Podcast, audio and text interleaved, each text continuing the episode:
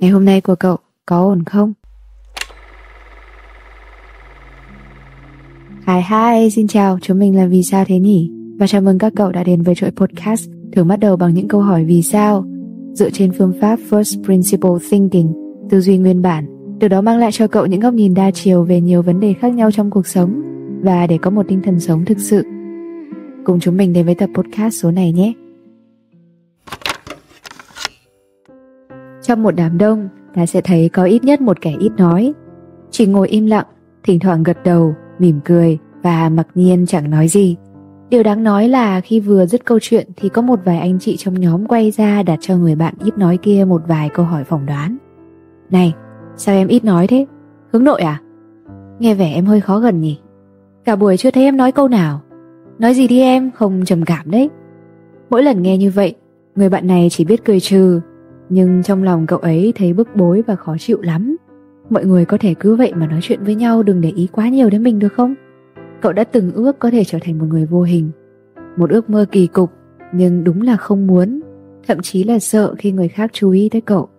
Chẳng là câu chuyện của mọi người mang một tần sóng khác và cậu không bắt được, nó vượt quá xa khả năng duy trì giao tiếp của cậu. Cậu không thích nói nhiều, không muốn nói, cậu thích lắng nghe thôi. Cậu kiệm lời vì tâm trí đã quá đủ ồn ào rồi. Nhưng hình như trong mắt mọi người như thế là kỳ lạ, là lập dị, là không hòa đồng, trông có vẻ ù lì chậm chạp hoặc là kiêu ngạo khó tính.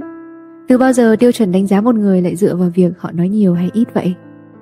Ngay khi anh chị trong nhóm nói chuyện kia vừa dứt lời, có một cậu bạn khác gạt tay vừa cười vừa nói Anh chị ơi, đâu phải cứ hướng nội là ít nói đâu Em cũng là người hướng nội này Mọi người cười lớn Mày mà hướng nội á, Chị thấy mày nhăn nhăn nhở nhở suốt vậy. Hướng nội nỗi gì? Tuổi ta cũng chỉ là một con số không hơn không kém. Vì có những người là anh là chị, Nhưng mà suy nghĩ thì còn thiền cận lắm. Trong đám người đang trò chuyện rôm rả kia, Có những kẻ đang đeo mặt nạ. Cũng có những người trông có vẻ thân thiện, Nhưng lại luôn đơn độc một mình. Vì sao lại như vậy? Thử dừng lại một chút và nghĩ xem, Liệu cậu có biết ai bên ngoài trông rất quảng giao, Có rất nhiều mối quan hệ mỗi lần gặp mặt đều mang tới một năng lượng tích cực. Nhưng vòng tròn mối quan hệ bạn bè thân thiết của họ chỉ vòn vẹn vài người. Họ thích ở một mình hơn. Gương mặt của họ lúc tập trung làm việc trông cực kỳ khó tính. Họ có rất nhiều tâm sự, nhưng lại chỉ muốn lắng nghe người khác, chứ không bày tỏ ra nỗi lòng của mình. Cậu tự hỏi, vậy họ là người hướng nội hay người hướng ngoại? Họ đa nhân cách à? Hay họ đang cố gắng gồng mình lên để che lấp đi sự tiêu cực của bản thân? Thực tế, không có ai hướng nội hay hướng ngoại hoàn toàn. Việc ai đó quảng giao thân thiện khi giao tiếp với người khác không có nghĩa rằng họ là người hướng ngoại và việc thích ở một mình không có nghĩa là họ cô độc. Trong cuốn sách Tự tin giao tiếp của tác giả Nghênh Nhận, có lời giải thích mà mình tâm đắc thế này. Hãy xem khuynh hướng tính cách của một người như một giải quang phổ. Hướng nội và hướng ngoại là hai đầu quang phổ. Điều này có nghĩa là con người sẽ có khuynh hướng hướng nội và hướng ngoại với các mức độ khác nhau. Nói cách khác là nhiều người không có tính cách hướng nội 100% mà là tính cách hướng chung. Những người trông có vẻ thân thiện nhưng lại luôn đơn độc một mình có thể giải thích bằng ba lý do sau đây. Thứ nhất, bản chất của họ không phải là tính cách lầm lì khó gần, mà họ hiểu xã giao có tính lựa chọn. Khi cậu cảm thấy người khác đơn độc một mình, không có nghĩa là người ấy không có vòng tròn giao tiếp, có thể chỉ là cậu vẫn chưa bước được vào trong vòng tròn giao tiếp của người ấy mà thôi. Theo sự tăng dần của tuổi tác, chúng ta sẽ trải nghiệm ngày càng nhiều điều, sẽ dần biết rõ những người nào đáng bỏ thời gian qua lại và những người nào nên chỉ quen sơ sơ. Trong thuyết quan hệ xã hội có định luật 150 do Robin Dunbar, nhà nhân loại học của Đại học Oxford. 150 người ở đây là số lượng tối đa mà một người bình thường có thể kết bạn. Từ góc độ khoa học thần kinh, vỏ não mới neocortex của con người hiện chỉ có thể đảm bảo duy trì trạng thái giao tiếp tương đối ổn định với dưới 150 người. Nếu vượt qua con số này, ta sẽ không thể duy trì giao tiếp một cách bình thường hoặc hiệu suất giảm đi rõ rệt Nguyên nhân trực tiếp nhất chính là tinh thần và sức lực của mỗi người đều có hạn. Không thể giữ liên lạc liên tục với tất cả nhiều người trong một khoảng thời gian dài. Và số người có thể duy trì qua lại thân thiết cũng không được vượt quá 20 người. Vậy nên cho dù cậu có 5.000 người bạn trong danh sách bạn bè thì số người cậu có thể trò chuyện và xây dựng mối liên hệ hiệu quả thực sự chỉ có hạn. Lý do thứ hai giải thích cho việc nhiều người chọn ở một mình nhiều hơn là vì họ muốn tiết kiệm thời gian và họ có quá nhiều thứ phải giải quyết. Giao thiệp với nhiều người cậu sẽ phát hiện ra thói quen sinh hoạt của mỗi người là khác nhau và thời gian mỗi người luôn có hạn cậu thì lại phải luôn làm những việc của mình luôn cần thời gian ở một mình để tập trung cho một số việc như đọc sách, học một số kỹ năng. Những điều này đều không thể hoàn thành trong cuộc nói chuyện phiếm với bạn bè. Việc ở một mình sẽ giúp cậu loại bỏ được những ý nghĩ lộn xộn, xác định được phương hướng hành động của bản thân. Vậy nên đơn độc một mình chưa chắc đã là tính cách lầm lì khó gần, chỉ là đôi khi cậu cần tận dụng môi trường để không bị quấy nhiễu và nâng cao hiệu suất làm việc.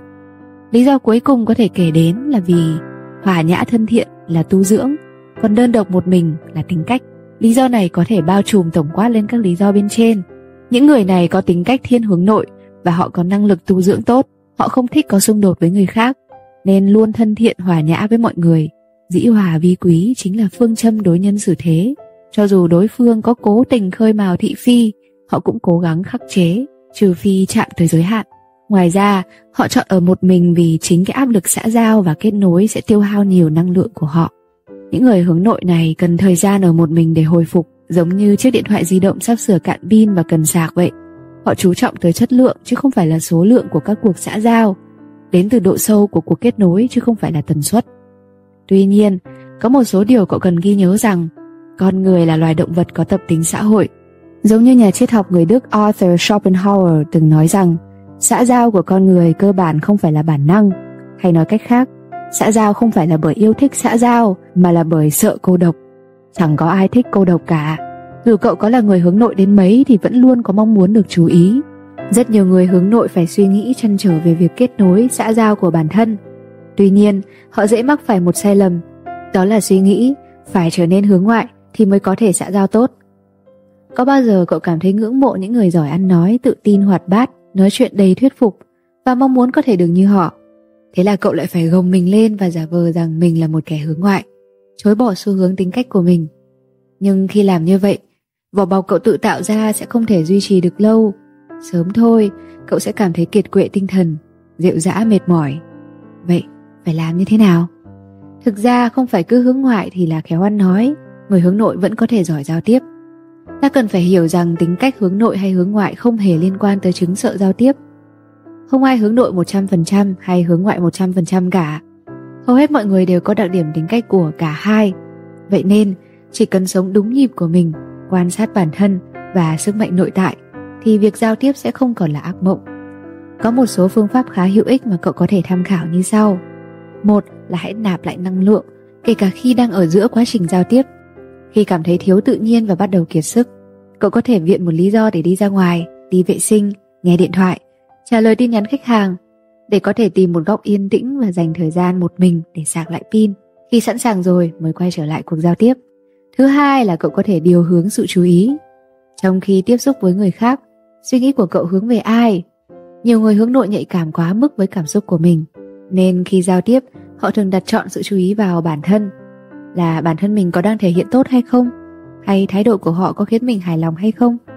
Hãy thử chuyển sự chú ý sang người khác thay vì nhìn vào sự căng thẳng của chính mình.